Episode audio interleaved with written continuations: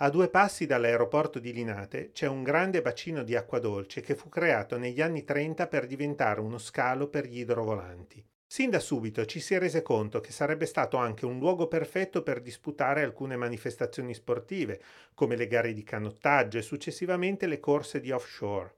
Negli anni 70 e 80 ospitò grandi concerti, ma non tutti sanno che il regista Luchino Visconti lo scelse come set della scena finale del suo capolavoro Rocco e i suoi fratelli, una scena che però all'idroscalo Visconti non girò mai e adesso vi spiego il perché. Su e giù per le tangenziali.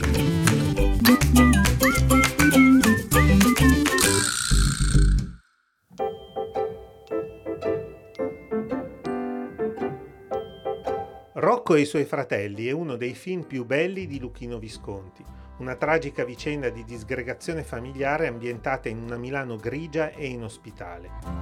Il film fu girato in gran parte in alcune zone della città, ma per la scena finale Visconti, dopo innumerevoli sopralluoghi, aveva scelto l'idroscalo. Una scena violenta in cui Simone, il protagonista, uccide Nadia, la prostituta di cui si era inutilmente innamorato. Una scena da girare al tramonto, quindi in un lasso di tempo limitatissimo per avere la luce migliore.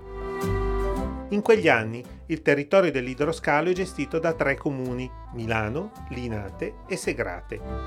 Le difficoltà burocratiche per ottenere i permessi furono molte, anche perché su tutto ci voleva il nulla osta dell'aeronautica militare. La troupe, ottenuti i permessi, iniziò ad allestire il set che prevedeva la costruzione di un chiosco e di una palizzata. Il primo aprile, sì, lo so, sembra uno scherzo del destino, alcune guardie dell'amministrazione provinciale fermarono i lavori dicendo che era necessaria anche l'autorizzazione della provincia, presieduta dall'avvocato democristiano Adrio Casati. Venne richiesto il copione, e quando Casati lesse che nella scena sarebbe stata uccisa una prostituta, negò tutti i permessi con questa motivazione. Riteniamo che Rocco e i suoi fratelli non siano propriamente una pellicola di bella vita. L'idroscalo vuole diventare un polmone della città, un luogo per gente sana, sportiva e per i giovani. Luchino Visconti quindi spostò le riprese della scena sul lago di Fogliano, in Lazio, una censura morale data ancora prima che il film venisse realizzato. Oggi l'idroscalo è considerato la spiaggia dei milanesi, frequentato da sportivi e famiglie ed è un parco utilizzato per manifestazioni sportive e spettacoli musicali.